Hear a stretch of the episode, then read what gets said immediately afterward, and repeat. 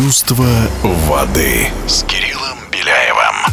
Всем привет! В эфире серебряный призер чемпионата мира и Европы по плаванию на открытой воде Кирилл Беляев.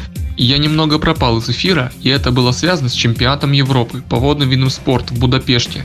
Не буду судить выступление сборной, могу говорить лишь про свое выступление, и оно оказалось намного ниже моих ожиданий. Я расположился на четырнадцатой позиции на дистанции пять километров. Дистанцию двадцать пять километров, к сожалению, я не плыл. В активе российской сборной одна бронзовая медаль на дистанции двадцать пять километров. Ее завоевал заслуженный мастер спорта Кирилл Абросимов.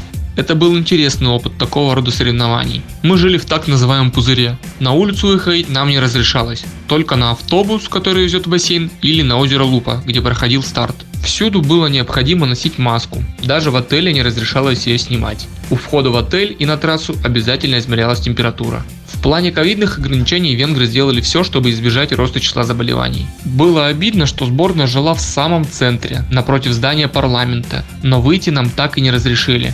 Так что мы ограничились только фотографиями из окна. Но если сравнивать открытую воду и остальные виды спорта, нам относительно повезло. Все-таки у нас старты проводятся на природе, и несколько часов в день мы могли дышать чистым воздухом. Что касается организации, все прошло на высоком уровне. Может, и было несколько недочетов, например, несостыковки расписания автобуса, но в остальном все прошло очень хорошо. Чемпионат Европы прошел на очень высоких скоростях. Конечно, по окончанию соревнований мы с тренером сделали выводы и теперь хотим двигаться только вперед.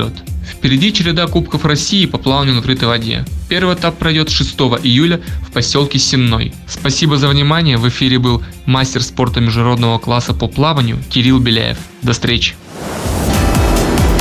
Чувство воды.